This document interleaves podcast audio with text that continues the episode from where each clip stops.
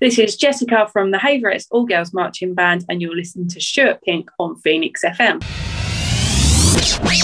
Yes, it is. And I'm delighted to be joined all the way from sunny Liverpool. Uh, Jessica Gilby Doyle. Hello, Jess.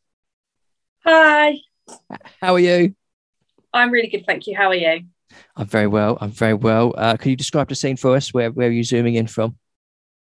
Um, I'm zooming in from not so sunny Liverpool. It's um, a bit rainy up here at the moment. It's a bit damp, it's a bit. But you're joining us um, as uh, band secretary for the All Girls Marching Band, the Haverettes, which is very exciting. Uh, before yep. we get into why you're here and this week's events and stuff, tell us a bit about the history of the Haverettes. So the band have been running since 1965 and um, were originally formed as majorettes who marched behind um, a local boys band. Um, there wasn't a um, all girls band at the time, and um, Mr. and Mrs. Smith, um, along with uh, various other people, decided that they wanted to uh, create an all girls band. So that's where the Haverettes were formed. Um, and since then, the band have gone from strength to strength, competing in various competitions across the UK, um, traveling to places like New York and being in part of the Macy's Day Parade, um, going to Norway, Germany, participating in parades in Disneyland Paris, and wow. you know, doing lots of exciting things, not just across the world, but in the UK as well. I mean, we've performed in um, Mulberry Christmas adverts um, music videos, lots of exciting um, opportunities that the band has had throughout the years. Amazing stuff. And there's so much history attached to a group like this. I, I read it, 1965 was when it when it started. Um, that's uh, the age of, of plenty of people listening and and some weren't, even around then. Uh, it's amazing that it's been going for so long. A real piece of heritage. When did you join uh, join the group? Um, I think it was 2009 I joined, um, and I left in 2019. So it was um, uh, a long time. I was part of the band. I kind of um, was. I used to play the cornet, um, and I worked my way up to um, trumpet major. And then, sadly, I did leave due to work commitments. So I moved. My job moved up into Liverpool, which is where I am now. and I've been here two years now. So um, yeah, unfortunately, I did have to leave. You know, you can't commit to yeah. um, something like that when you live four hours away. It's a long way to go, yeah. but a real long chunk of your life for 10 years. And at that age, I imagine yeah. um, it's a real big experience to to meet new people and to learn the new instrument. Yeah, I mean, I made lots of friends over the years. Um, it's basically like a big family. That's kind of how we all class it and it, they kind of you kind of get brought up learn like right they teach you like right from wrong and you get taught discipline really and you know you don't really get that anywhere else other than obviously at home with your parents. But you know it's a different way of life and i would recommend to anyone who's you know thinking about getting into music definitely do it. It's the best thing ever. Absolutely. A great way to learn something like you say together with other other people. From your experience, what are some of the things you've enjoyed most, or some of your your fondest memories of, of doing that? Um, so over my time in the band, I've had I've got lots of fond memories. I mean, all the team building that we used to do, you know, little trips away. Um, I think when I think one of my one of the memories I think of the most really is when we went to Germany. We actually stayed in a fire station on camp beds for the weekend. Oh, wow you don't get to experience that very often, you know. Um, that was down the pole every morning. Yeah, definitely one that stuck out for me. Actually, when we went to Disneyland Paris as well, that is definitely, I think, one of the key moments that kind of like, wow, this is amazing. You know, that's not something you get to do in everyday life. March along the parade where all the Disney characters are. You know, yeah, it was amazing that is that is incredible. I mean, people dream of going to Disneyland to play in front of the castle at Disneyland is next level. Yeah, it was. It was insane. but there's there's uh, sort of championships and all sorts involved in this this kind of thing, uh, competitions and stuff. Was you involved in all that sort of thing? Yeah, so we compete in. Um, it's called TYMBA, so Traditional Youth Marching Band Association.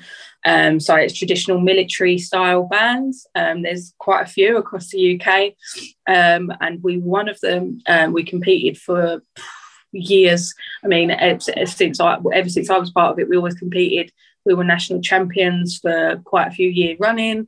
Um, and the last competition we competed in, we actually came second by only, I think it was a few points. Oh. Um, I, yeah, it was it was a bit gutting, but we we was it was very close competition, um, and we've always been kind of top of the class. Um, we've always been like that, really. The best, of course, of course. Yeah. Best. Without sounding cocky, we've always been the best. of course, of course. Yeah, we're not at all biased here, um, but you are right. Uh, so I read somewhere that the the Haverettes performed in a couple of music videos as well. Uh, been on the box a few times. I even saw a picture of you guys uh, with with Holly and Phil, TV royalty. Yep, yeah, we was on this morning. I think that was two years ago now, um, as part of a competition that um, they were giving away some money and they wanted us to perform. So yeah, we was on this morning um, that was obviously very exciting as well. So many great experiences. And um, how did you get involved? Uh, my mum was actually part of the band um, years ago. And when I kind of got to, you know, the age of where you you kind of pick your hobbies, um, she told me about it, and I just decided to try it, and then never looked back. To be honest. Oh wow! It's the kind of thing I suppose your parents need to uh, is there a fair amount of running around, um, taking you to the, these places? Yeah, taking you to practice every week, you know, giving you up, giving up weekends where you go on coach trips to carnivals all over the UK, um, all of that kind of stuff. But incredible memories along the way. Definitely, um, memories last a lifetime. Indeed, indeed, and you can tell your kids that you were there at Disneyland. exactly. So bringing us back up to date, what's the situation now? Because this this started in, in 1965. It's a real piece of history. Um, it seems like the kind of thing, I guess, um, modern kids don't necessarily always know about. Parents who haven't been involved in it might not have passed on the baton, as it were. Yeah. So um, as with any kind of youth club at the moment, through the whole coronavirus um, situation, we've been quite badly impacted. Um, a lot of kids have found other hobbies because we weren't able to practice, so they've left. So our membership is down to quite low at the moment. I, I wouldn't know exact numbers, but it is quite low. So we do need, you know, young girls to, you know, come and be members. It is one of the best opportunities you could ever get to do any things. And I know I'm probably only saying that because I'm biased, but you know, it is a true amazing. It really does give you confidence and you know learning a musical instrument isn't something everyone does nowadays either. So it really is great. And then um, on top of that our bandmaster for she's been part of the band for over 30 years um, and she decided to step down last year decided it was time for her to hang up her plimsolls um, so she unfortunately with her doing that we did kind of campaign to find a bandmaster and were not successful. There was someone who has kind of stepped up temporarily, but I think it's got to the point now where we really need someone to drive the band forward. So we're really looking for someone who has a bit of musical background, wants to has some time to take on something like this. You know, it's not something that is easy and it's going to take up quite a lot of time but you know we want to make sure that the band has a future and if unfortunately if we don't find someone and get some girls then the band will unfortunately have to fold. And that's where the meeting on sunday comes in. So there's a so the a meeting then to to kind of discuss the, the new direction of the of the band and hopefully find someone uh, who can who can help to to steady yeah. the ship yeah, so we're the band is called an extraordinary um, general meeting on Sunday, the thirteenth of February. So this Sunday um, at six thirty p.m. Um, at Elm Park Assembly Hall. Um, there is in um, Elm Park in Hornchurch, which is kind of near where we kind of first established ourselves, really. Um, so back to our roots. Um, so anyone is welcome, whether you think you can help, whether you can't, whether you think, oh, I'm not sure, you know, just come along, listen. If you if you can't help, then that's fine, you know. But we're trying to get the message out there as much as possible to see if we can find someone that can take over and take the band forward. As it would be really sad, you know.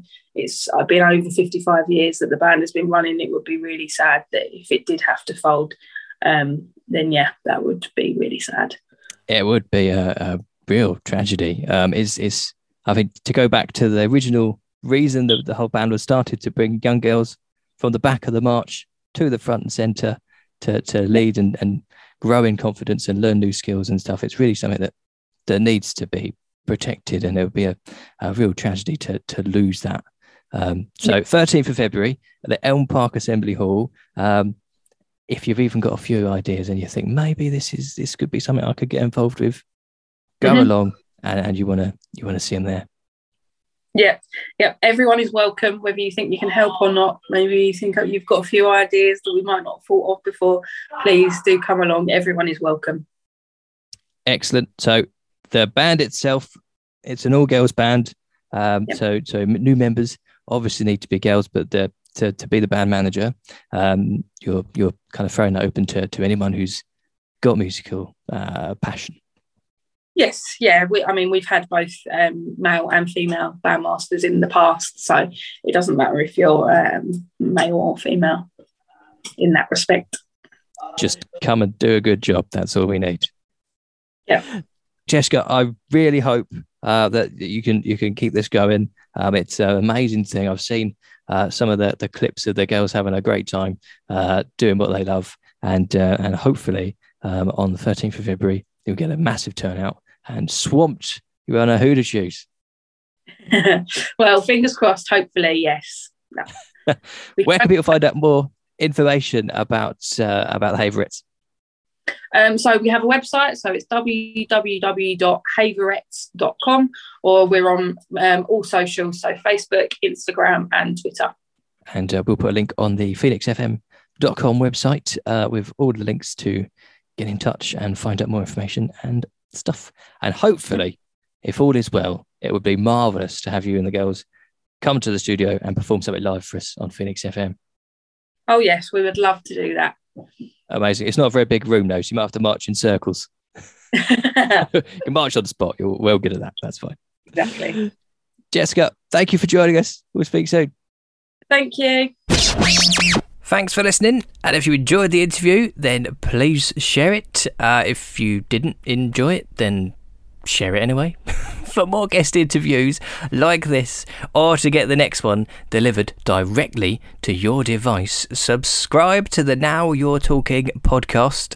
You'll find it wherever you get your podcasts from, and the whole thing has become a huge library featuring well over 150 guest interviews from music, film, comedy icons to community heroes, local legends, stars of the future, and just about everybody in between. A treasure trove of life's stories from all sorts of incredible people.